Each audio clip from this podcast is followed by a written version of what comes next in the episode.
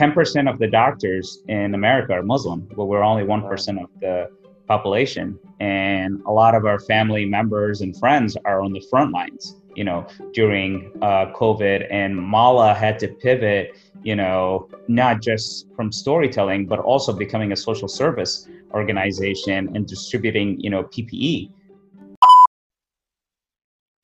Breaking news tonight the coronavirus forcing millions more Americans into virtual lockdown.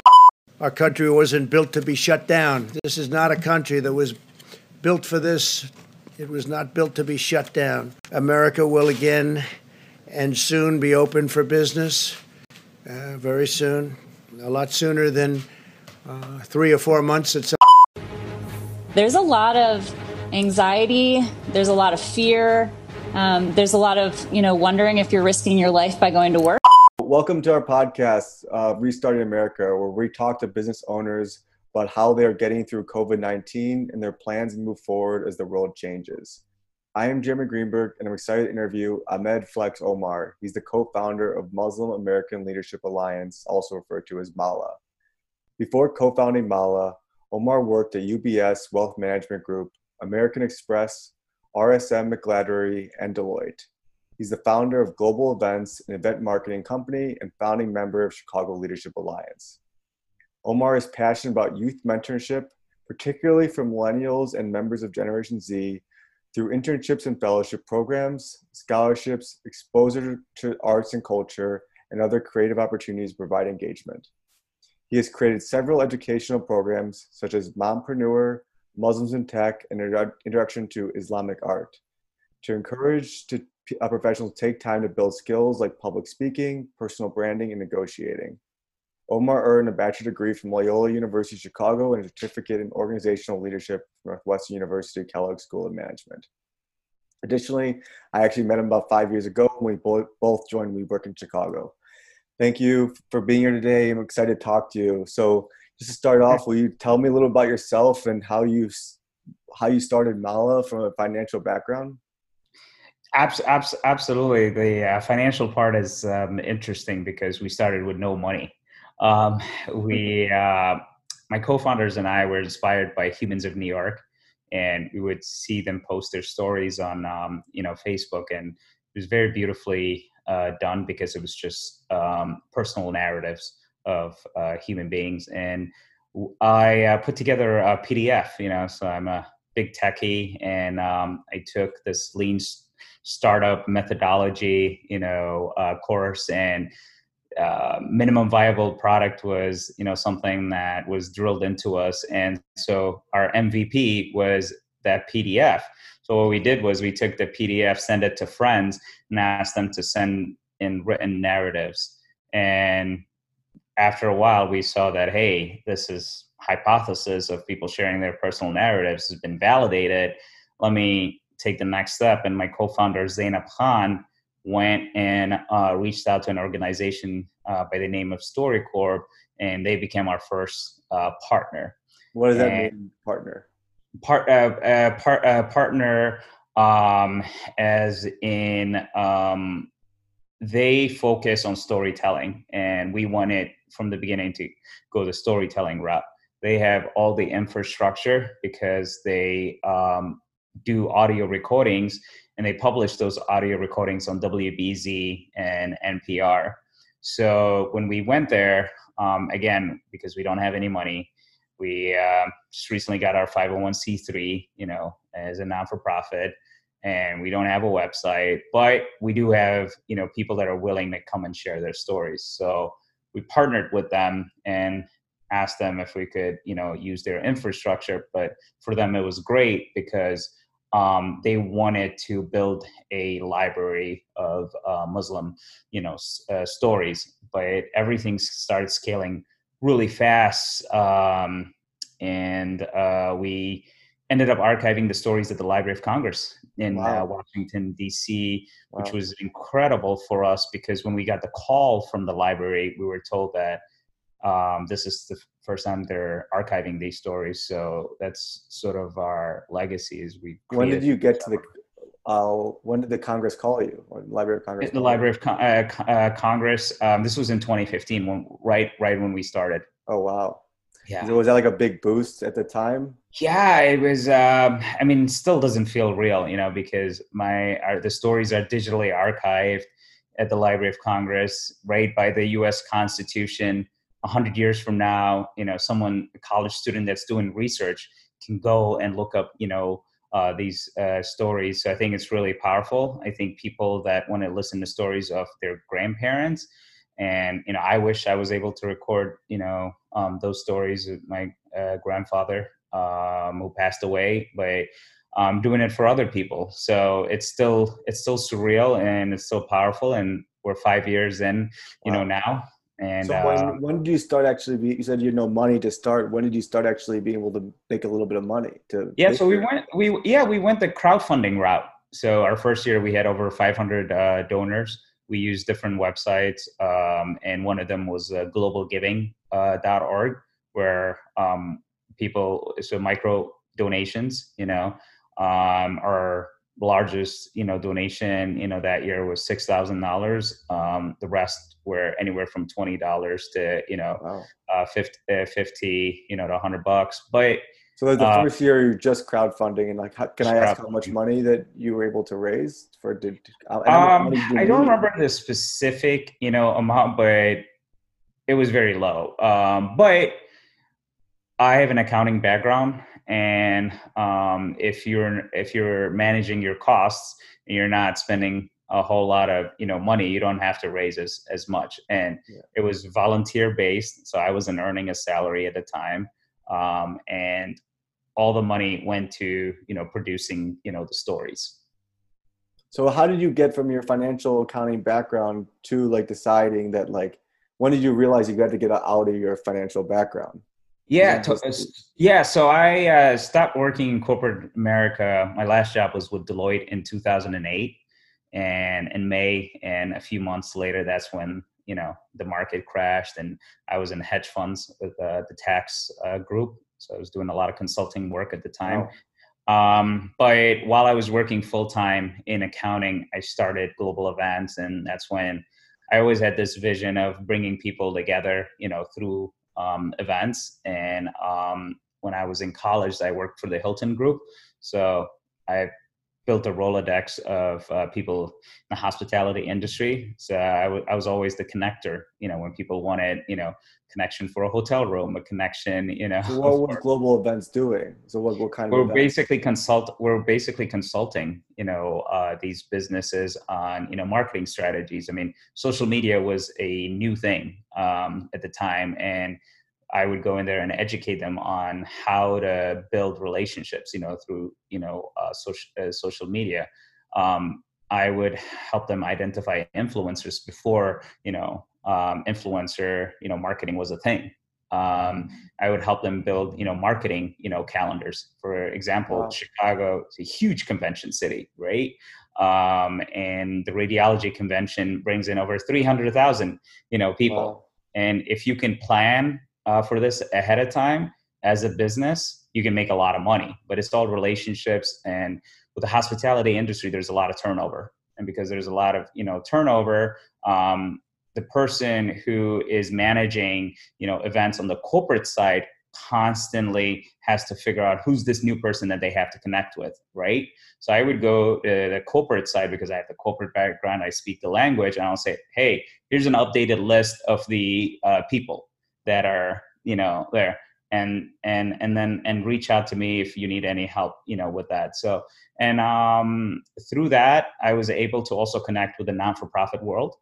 And i realized that non-for-profits um, needed a little bit of boost in terms of their fundraising and just i brought in creative ideas you know. So i started you know consulting on like galas and helping you know with um, event event planning and with especially millennials you know um, they want an experience you know? It's not about just doing the same old thing. So for a children's charity i created an event called uh, that was uh, based on james bond casino royale. So the whole full casino you know experience but then we brought in an aston martin you know? And long story short the charity made a lot of money you know?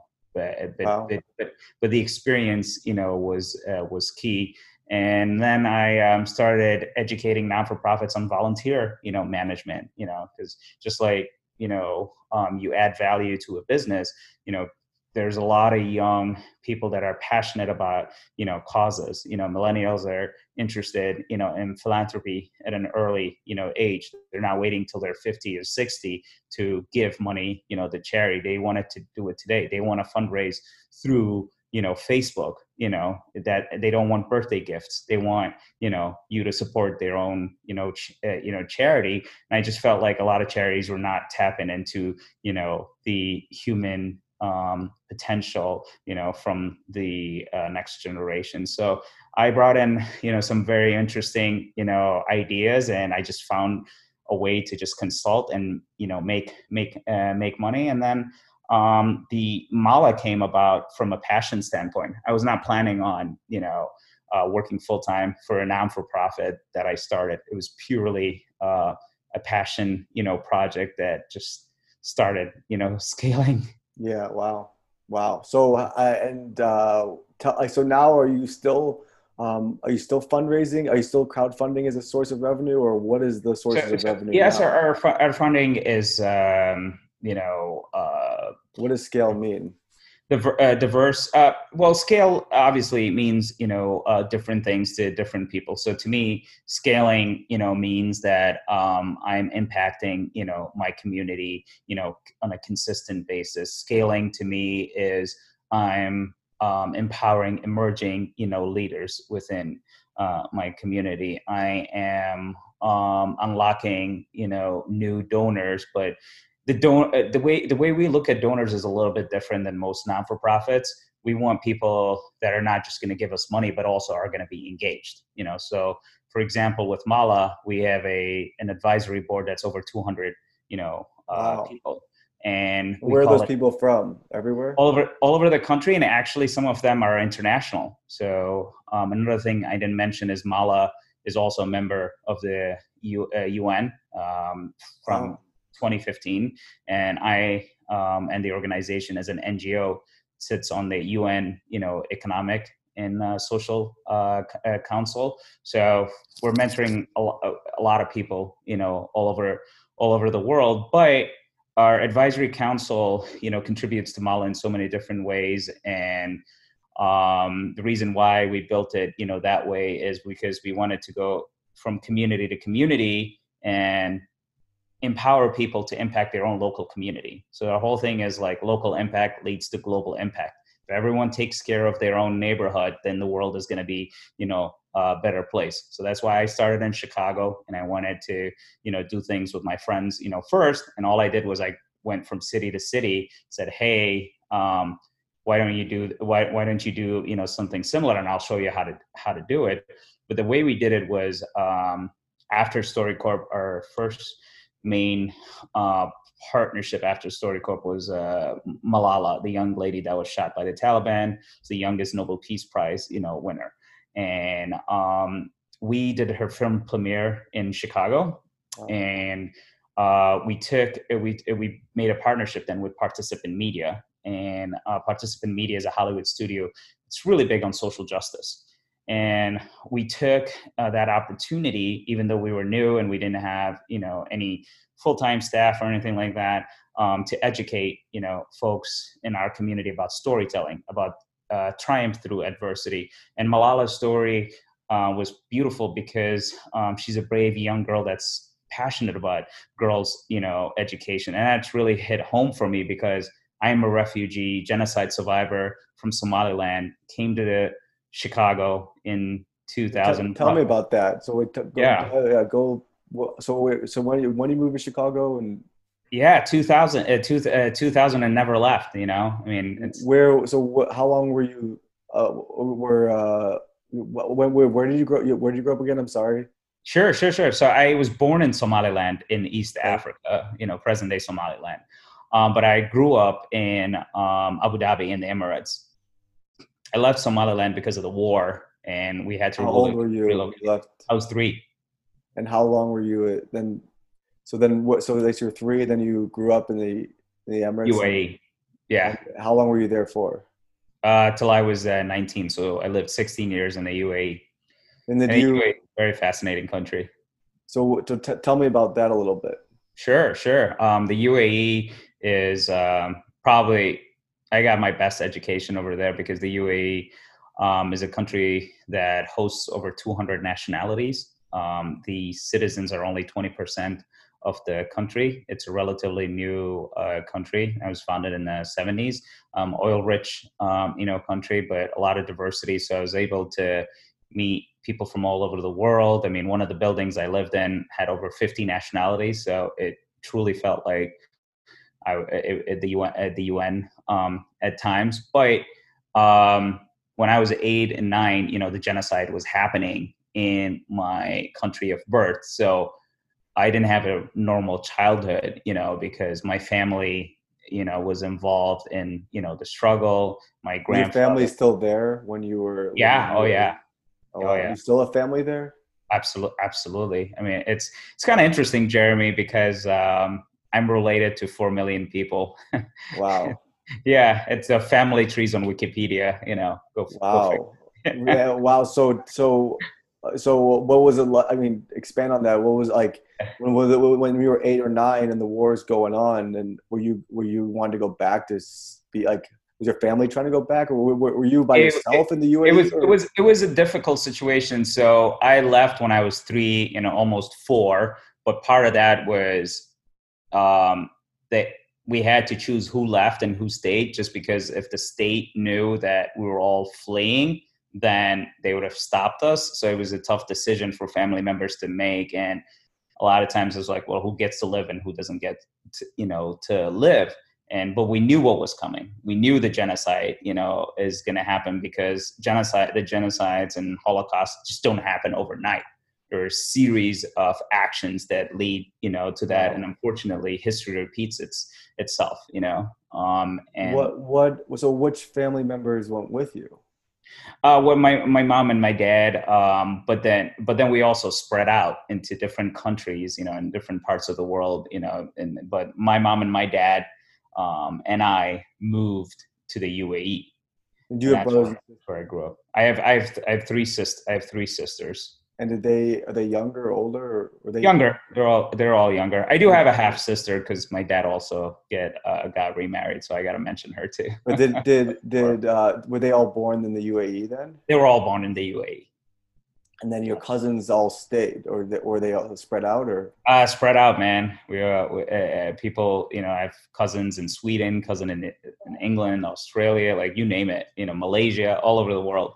You know, so? What was it? So then, when you moved to the United States, what was what was that like, and uh, how did you how were you able to do that? so I uh, so I had uh, diplomatic um, relationships through my family, and I came in as a political asylum. And By yourself um, or with your parents, your sisters? So my mom, my mom came before me in '94. So they, because my parents, you know, divorced. So my mother was already in Chicago, and then I brought my sisters a year later. Wow. Uh, and so, so is your dad in? He's he's back. He's back in Somaliland. Oh wow. And so, have you been back? Have you been back since? I have left? not. I have not been back at all, just because I was going to school, working at the same time, and raising my sisters at the same time because my mom's on disability, doesn't Wow. work. Um, and but I was able to do that because Chicago's a great city, man. I would hop on, you know, the train, go to work, go to internship, go to school. So you, but you, then you went to you when you moved here when you're nine, 18, 19, and you Yeah. went to went to Loyola right away. no, I went to a community college, Harold Washington, uh, downtown. How and how? So you, we immediately went to Harold Washington, or how long were you there for? Yeah, right, right, uh, right away. In, in um, I came in October of 2000, and then uh, 2001 January, I was signed up for community college classes. Did your did your family live like close by to commu- Harold Washington, or where did? Uh, where no, we, we uh, Hyde, Hyde Park. That's where I was staying at the time. But I was working on the west side of Chicago um, in IT. So you were really moving around. You were hustling to try to Yeah. raising raising your sisters and um uh uh wow. So and and then how long were you at Harold Washington before you went to Loyola? Uh, two years. So I got my associates, um, and then I transferred to Loyola University. Wow. But I lived in Rogers Park um, I, early on. So when I transferred to Loyola, a lot of the uh, kids I knew uh, that I've met just through the neighborhood always thought that I went to Loyola, even though I was a Harold Washington kid. wow. Yeah. So, um, what? Uh, so, okay, let's go back to Mala now. And sure. the, the, um, you said you've been scaling. Um, is it still mostly just a story based, um, like, uh, like mission driven thing? Yeah, yeah. That's our that's our that's our core. We that's how we um, educate you know um, folks is uh, by you know listening to conversations just two people having conversations or people just sharing their narratives and we're a secular organization and you know we don't focus on any politics nor religion. It's all about you know um, arts arts and culture. Um, because of covid unfortunately we haven't been able to do in-person events and that was a big part of how we grew our community is getting people in the same room you know having you know breaking bread you know together and just having conversations but we've been able to do this uh, through zoom you know and in two months we've been able to do over uh, 20 uh, webinars on a variety of topics. We did one on financial you know literacy uh, literacy and how it relates you know to uh, uh, muslims. Um, we did one on comedy where said it was laughter is the best you know medicine. And then um, you know we did ones on covid because the other thing is 10% of the doctors in america are muslim but we're only 1% of the population. And a lot of our family members and friends are on the front lines you know during uh, covid. And mala had to pivot you know not just from storytelling but also becoming a social service organization and distributing you know ppe because um, we were hearing, you know, these stories of the shortage in PPE, and we were worried about our family members. And um, one of our board members uh, pledged, you know, a million, you know, masks, and we've just been wow. distributing, you know, these masks. But we've also been distributing these masks to communities of color, you know. Um, and to be honest, you know, what we've seen with COVID, it's really has shown the wealth, you know, disparity and especially you know in chicago um, communities are hurting you know now not just financially but also because of you know um, the disease itself the virus. So i would um, you know donate masks to local clinics and you know um, local hospitals that don't necessarily have the procurement you know um, resources that big name you know hospitals you know do. The big hospitals you know are fine. They might have a shortage of you know ventilators but you know basics uh, things like you know sanitizers and masks you know can mean life and death wow absolutely so let's let's let's i mean because obviously we're talking about covid now um, mm-hmm. um, that's part of the reason why we're talking today let's sure. take a step back for a second and i do want to hear about how you how you transitioned covid but like when you when did you know that um, the shutdown was going to happen and what what was going on in your head when um, when that when that happened and how is it Mala and how did Mala initially start to get deal with yeah, it? Yeah. So and, and to be honest with you, if you and I were sitting on New Year's Eve um, um, in 2019, you know, none of us would have said, "Hey, 2020 is going to turn out," you know, to what 2020 turned out to be. You know, even in, in January, you know, in um, in February, but our last event was in DC with the Embassy of Azerbaijan, you know, focusing on International um, Women's Day, and that was our last official, you know, event. I read a lot, I watch a lot of the news, and um, I had a feeling, you know, something was going to happen, but I didn't not know that it's going to be of this, you know, magnitude. However, from a preparation standpoint, um, we I did a lot of work with uh, Northwestern my certificate program on crisis management and studied different you know cases and I've been looking into webinars for a long time and Deloitte is really my um, former employer is really big on webinars and as a Deloitte alum I have access to CPE continued professional you know education through that so I was able to help the organization you know pivot and we have a database of people that are engaged you know so I may not have 150, 200,000, you know, people, but I have 15,000 people that are engaged. Wow. You know, so our, our, metrics is you know different i focus on engagement rather on just you know um, user user base you know and um, so the engagement has been really really high. Um, we haven't been able to really charge you know for events um, and we didn't want to just because we know a lot of people are hurting. However once we you know put together an event that content that has you know a great value proposition we would send out a recap email and thanking people and putting the donation button and we would get donations.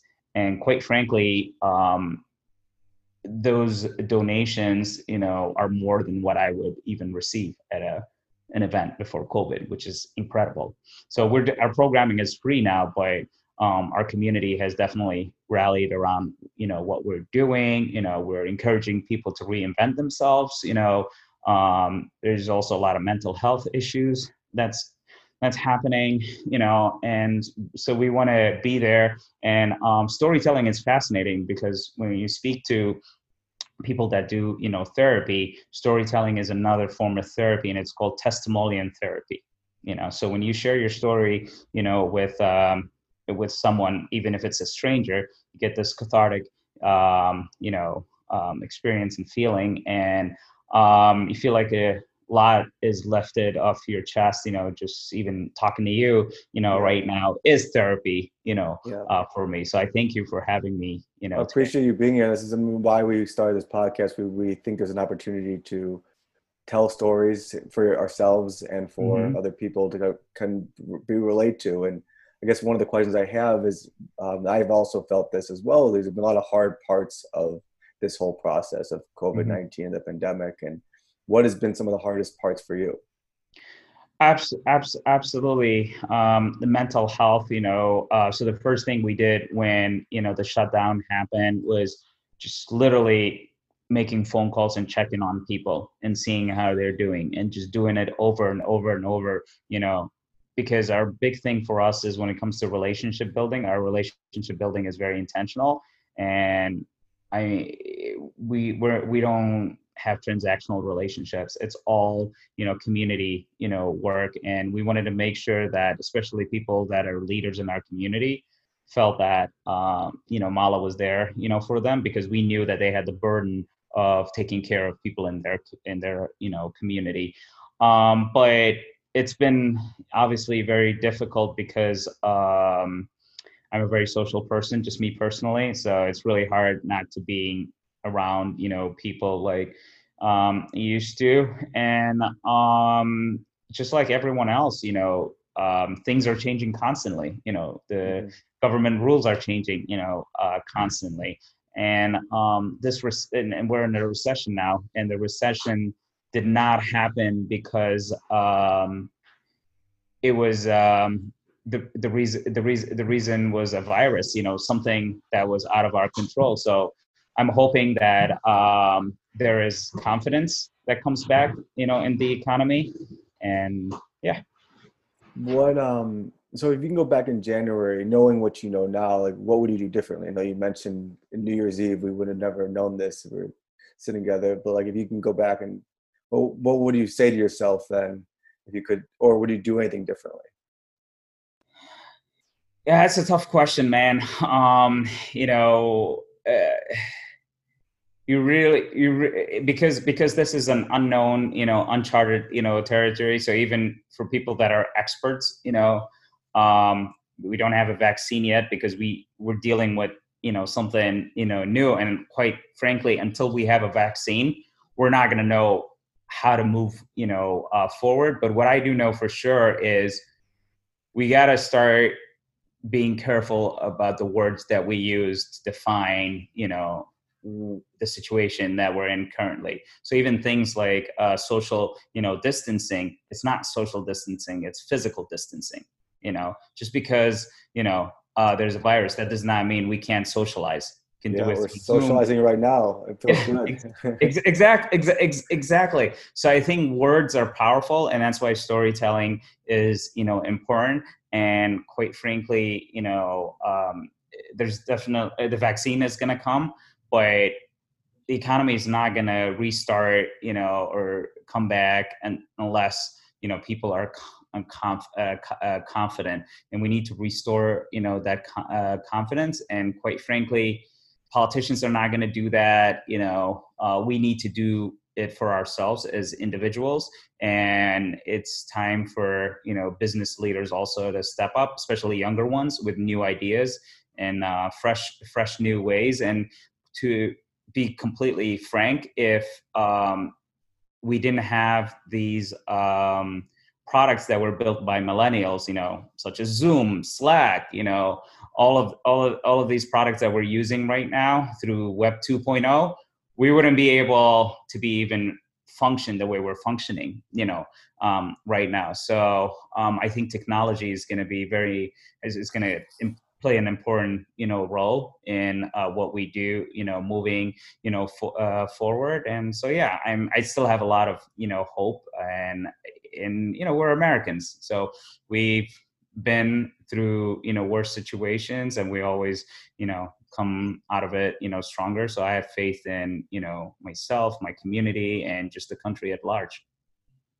So i mean you brought up like what um, we are doing before. What does it look like for you for your business like the next month next quarter next year? What do you i mean as you said the vaccine coming out is going to affect everybody but what like given not knowing how you plan yeah so i can only do what I can, but it's also my uh, five year anniversary this year. I can't have oh, a huge party. Congratulations. Thank you. Thank you. I, I remember celebrating mine.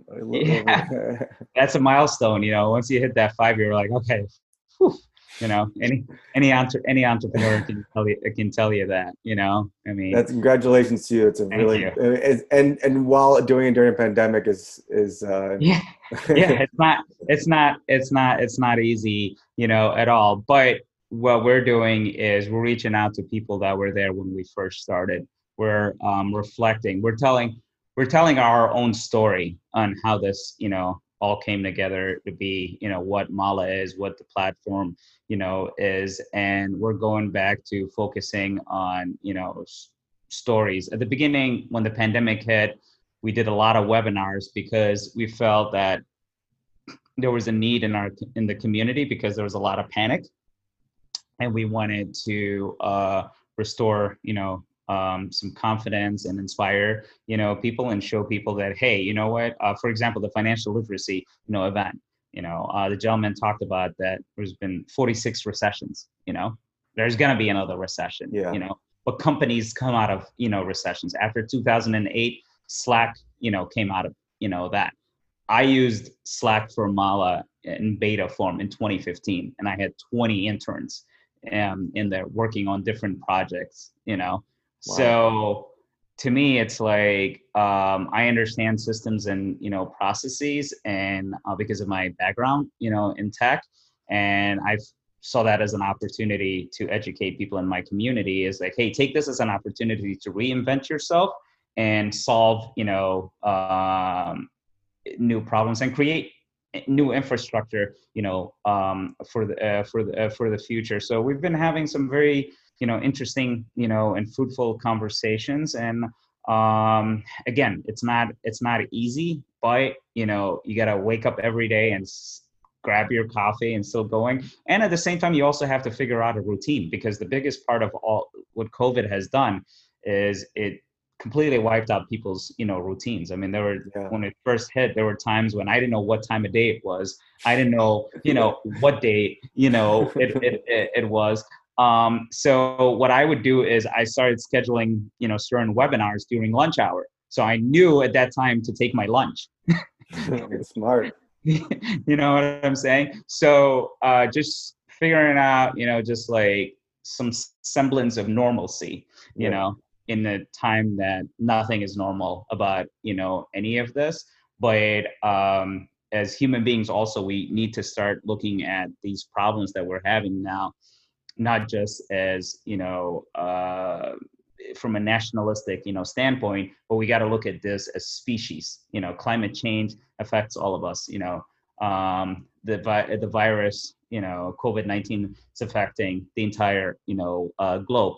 And what's really cool with um, you know how people have pivoted their programming online now there are people tuning in from all over the world when you set up a webinar Yeah. See what I'm saying? And and the world is uh, the world the world is a small place, and um, you know uh, globalization. You know, I mean, I can talk a lot about all this stuff, but um, we're gonna be more interconnected than you know ever ever before. So I'm excited. I think there's a lot of opportunities, you know, out there. But uh, the most important thing is, you know, being able to connect with people, even though we're not physically present with each other. Yeah. So let's. Uh, I mean, obviously, COVID nineteen has been impacting everybody and has been for a while, and then, um, and then uh, George Floyd happened in mm-hmm. Minneapolis, and um, how, uh, and then and then you start seeing some um, all kinds of um, acts of uh, um, protest, um, and then there's obviously been some uh, more uh, violent things are going on. How how mm-hmm. how has that kind of stuff been affecting you and maybe Mala? Sure. Um, I mean, I, will I'll speak more to myself just because I'm a black um, person and I'm an African African American. Um, what happened in you know Minneapolis was um, you know a disgusting act that was just pure murder. And with with that being with that being said, um, I just felt I just felt that um, you know there's a lot of emotions you know and uh, people in my community had a lot of you know still have you know a lot of emotions. And there's a lot of systematic you know racism and institutional racism that you know that's built into the current structure and the models of uh, the way the country you know is built and that was just like the final straw is to mm-hmm. have you know um, a cop you know kneeling on someone's neck for nine minutes and it was just too much to take and um, you know colin kaepernick you know kneeled you know in the nfl and mm-hmm. he was um, painted as someone who is unpatriotic and so how do you want how do you how does society want black people to protest right? Because if you protest like colin kaepernick you're a traitor to america. But if you protest you know uh, on the streets too you know you're just um, you know creating noise. And then unfortunately there are people that took advantage you know of the situation and um, started you know looting and you know doing what they're uh, doing what they wanted to do but that shouldn't take away from the peaceful you know the peaceful yeah, protesters absolutely. because this movement is different from other movements. There's um, people of all color that are marching you know with with black people. You know the younger generation have has different ideas you know on how they want to see you know their government you know function. And to me that's where i see you know um, the hope because we're having a lot of uncomfortable conversations that we've never had um, before, which is a good thing. And um, it's gonna, it's a painful process, but I believe a lot of good is gonna come out of that. Today, you know, is uh, Freedom Day, so that's the day that commemorates the ending, you know, of uh, slavery. But you know, uh, Black people are still, you know, not free because of um, we're being held you know hostage and we haven't been able to dismantle you know the system. It's it's it's um, itself. But the only way we're going to do it is through working together you know with our you know brother and sisters of you know different you know colors. And that's what makes america you know a great country is you know we have we have that diversity. But now we have technology and we're and we're and there are you know ways now to affect change and also hold you know institutions accountable. You know you can no longer you know um, do a press event and have a great pr session and then move on. You know you're you're going to be constantly you know monitored. And we're seeing you know uh, different you know uh, changes in how um, uh, police should you know handle certain situations you know there's there are rules that are uh, being put in place that you can't practice a chokehold you know like just just little little little things you know so there so there is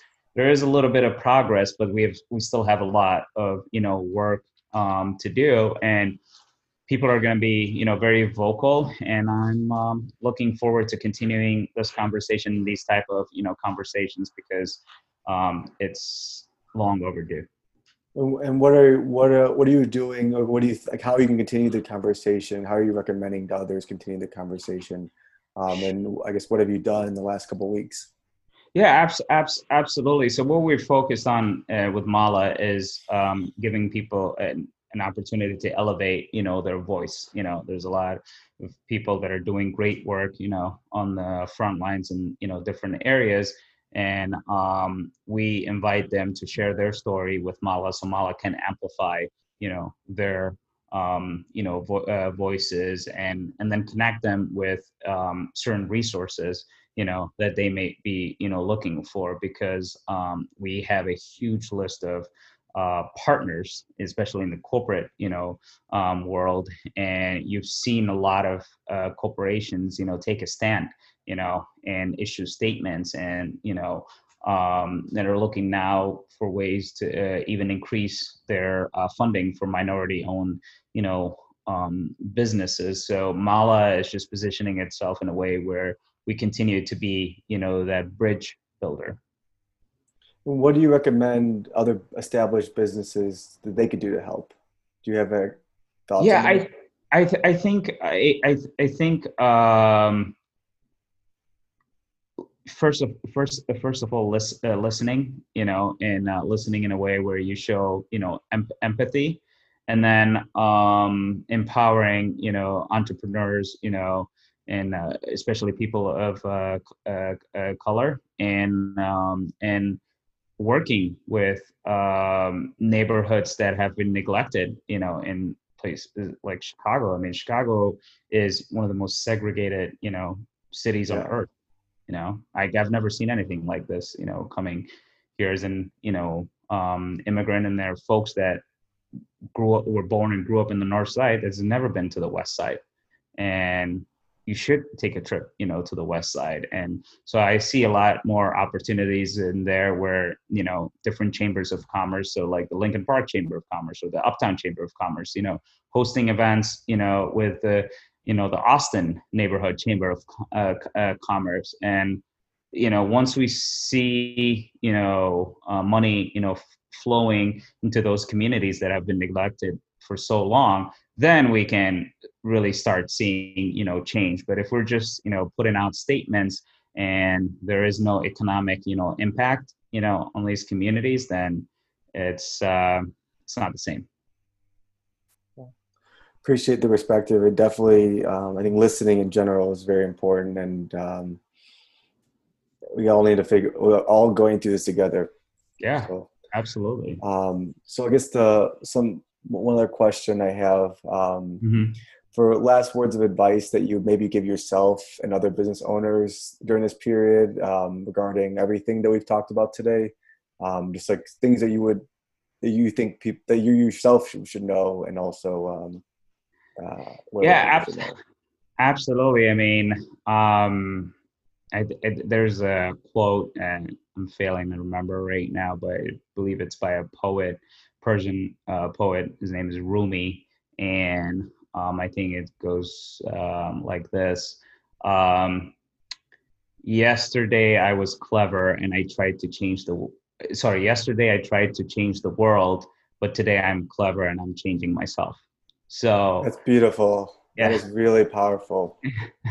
so I want, I want, I want everyone to seriously look at themselves and say, okay, well, how can I be a better person, a better, you know, human being, a better, um, you know, uh, neighbor, and um, and then from there, you know, um, see how I can help, you know, my fellow, you know, uh, citizen at this at this time, and and also education is key, you know. So I'm constantly reading new books. I'm constantly you know learning you know a, a new a new tool you know? Um, and eh, i'm constantly reinventing you know myself just because i um, didn't study you know tech. I'm self-taught you know? And you know i'm taking coursera classes you know? I'm listening to podcasts you know? So and and the more you know that we do what you're doing right now of having conversations you know with business you know leaders the more you know we learn from each other, which is really important. And that I think that's how we're going to start rebuilding, you know, the confidence, um, not just in ourselves, but also in the economy. The economy is driven by small business owners.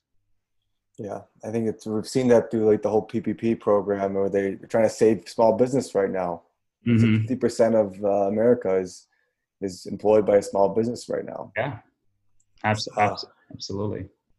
Well, I really appreciate your time today. It was really uh, meaningful to talk to you, and um, and uh, yeah, I, I, know people will very much appreciate uh, hearing from you. And um, it's one of the great first episodes we've had here at Restarting America. So thank you for your time today. Um, looking forward to hearing more how you keep going.